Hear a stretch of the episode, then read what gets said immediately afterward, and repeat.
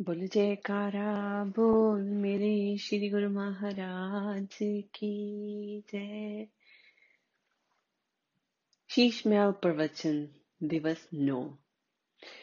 श्री गुरु महाराज जी समझाते हैं, गुरु का वचन तोप का गोला, भरम का कोट ढया जाए। गुरु का वचन भरम को नाश करने के लिए तोप के गोले के समान है।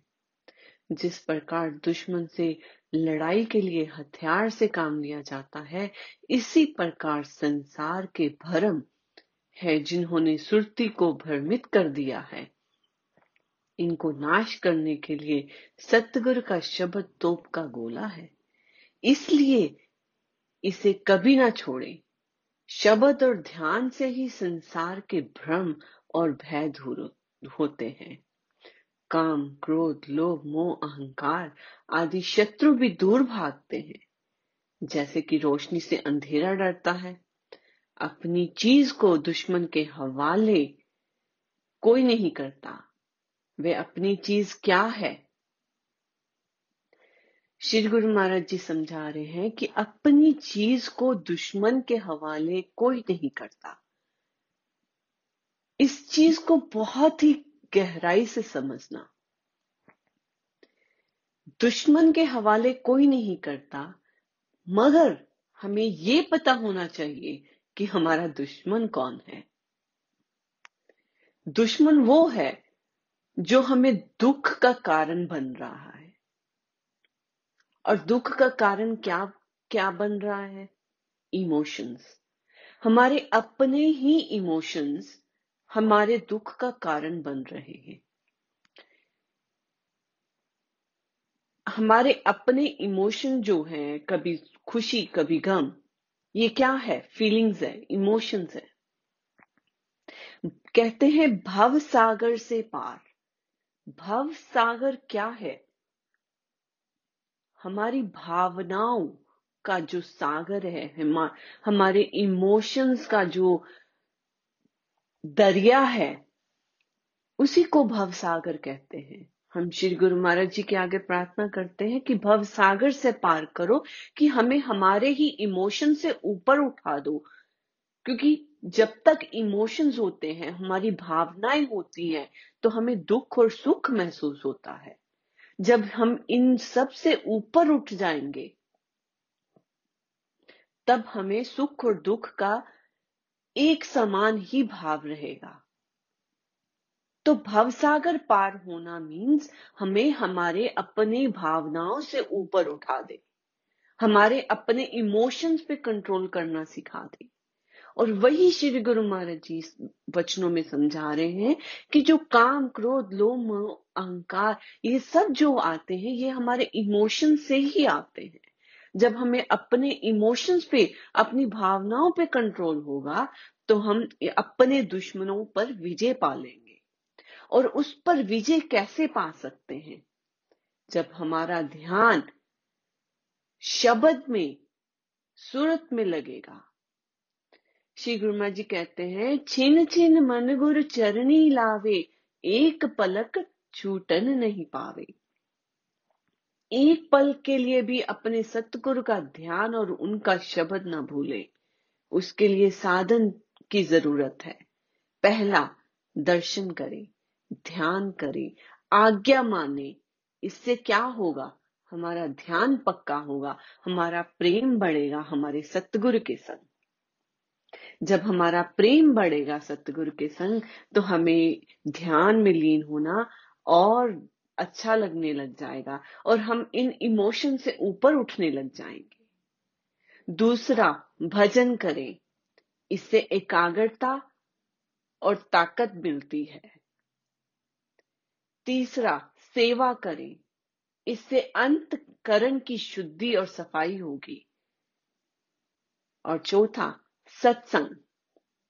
इससे ज़्यादा लगन पैदा होती है, क्योंकि हमें नॉलेज मिलती है, ज्ञान मिलता है, हमारे सच्चाई का सामना करने की ताकत मिलती है कि सत्य क्या है, सत्य की पहचान मिलती है सत्संग से। तो इसीलिए श्री गुरु महाराज जी समझाते हैं कि ये नियम, दर्शन करना और सेवा करनी, सत्संग में अटेंड करना और भजन करना, ये सब चीज़ें हमारी रूह को ताकतवर करती है और हमें अपनी ही भावनाओं से ऊपर उठाती है। जब हम दर्शन करके आते हैं तो हम कितने खुश हो जाते हैं। हमें दर्शनों में पहुंचकर अपना हर दुख सुख भूल जाता है। हम सिर्फ़ और सिर्फ़ सतगुरु के प्रेम में मगन हो जाते हैं। तो यही श्री गुरु महाराज जी समझाते हैं कि उनके वचनों पर हमें विश्वास रखकर आगे बढ़ना है। जब श्री गुरु महाराज जी एक वचन फरमा दें और अगर हमारा पूर्ण विश्वास हो तो हम बेफिक्र हो जाते हैं। ऐसे ही एक भक्त्यानी थी। उसका बेटा था, चौथी पांचवी क्लास में पढ़ता था। हमेशा उसको अपने होमवर्क की, अपनी क्लास की, ऐसी सब चीज़ों की चिंता लगी रहती थी। के कारण वो सो भी नहीं पाता था, रात को बार बार उठता था रेस्टलेस रहता था। तो अपनी मॉम से उसने कई बार बात की तो उसकी मॉम को समझ में नहीं आ रहा था क्या करूँ क्या, कैसे इसको समझाऊं। वो कई तरह से कहती थी बट उस बच्चे की समझ के ऊपर चली जाती थी बात। तो उसने किसी संत से एडवाइस ली कि हम, कि ऐसे ऐसे सिचुएशन है, मैं क्या करूँ, मुझे समझ में नहीं आता। तो संत ने सिर्फ़ एक छोटी सी युक्ति बताई कि बच्चे को बोलो, अगर होमवर्क नहीं हुआ टीचर डांटेगी टीचर कुछ कहेगी I will take care of it कि मैं उससे बात कर लूँगी, तुम बेफिक्र होके सो जाओ। अगर तुम्हारे टेस्ट में नंबर कम आ जाते हैं, तुम उसकी चिंता नहीं करो, मैं टेक केयर कर लूँगी तुम बेफिक्र होके सो जाओ। तुम सिर्फ़ और सिर्फ़ अपने पढ़ने पे ध्यान दो। कम क्या है, ज़्यादा क्या है, वो मैं देख लूँगी। तो उस भक्त्यानी ने ऐसा ही किया। जब भी उसका बच्चे को टेंशन होती किसी चीज़ की होमवर्क की स्कूल की क्लास की, किसी भी बात की तो वो अपने बेटे से कहती कि, तुम चिंता मत करो, मैं देख लूँगी। तुम बस ये काम करो, अपना पढ़ो फोकस करो जो भी हो रिज़ल्ट होगा, मैं टेक केयर कर लूँगी। तो बच्चा बड़ा बेफिक्र होके सो जाया करता था। तो देखो, अगर एक छोटा बच्चा अपनी माँ के कहने पर उस बेफिक्र होके सो जाता है कि मेरी माँ टेक केयर कर लेगी। क्यों? क्योंकि उसका ट्रस्ट है अपनी माँ पर कि उसने जो कहा है वो करेगी। कि अगर मैं स्कूल में किसी रीजन से पीछे छूट जाता हूँ स्टडी में तो मेरी माँ टीचर से बात करेगी की, किस रीजन से हुआ, क्या करना चाहिए, मेरी मम्मी टेक केयर कर लेगी। तो ऐसे ही गुरुमुखों, हमें अपने सतगुरु के वचनों पर एकाग्रता होनी चाहिए, विश्वास होना चाहिए, कि हमारे सतगुरु दाता दयाल जी जो कर रहे हैं, वो हमारी भलाई के लिए कर रहे हैं। उनके इशारों को समझना चाहिए। उनके बताए हुए रास्ते जो श्री आरती पूजा, सेवा, सत्संग, सुमिरन, ध्यान है, उन पर चलना चाहिए। जैसे जैसे चलेंगे तो श्री गुरु महाराज जी फरमाते हैं, जो ये पाँच नियम पूरे करेगा, हम हर दम उसके अंग संग हैं। तो अगर वो फरमाते हैं तो क्या वो अंग संग नहीं होंगे? क्या हमें हमें इतना ही विश्वास है अपने गुरु पर? अगर इतना भी विश्वास नहीं कर सकते तो हम गुरुमुख ही कैसे? तो इसीलिए गुरुमुखों, हमें सत्य गुरु के वचनों पर विश्वास रखते हुए, विश्वास करते हुए आगे बढ़ना है।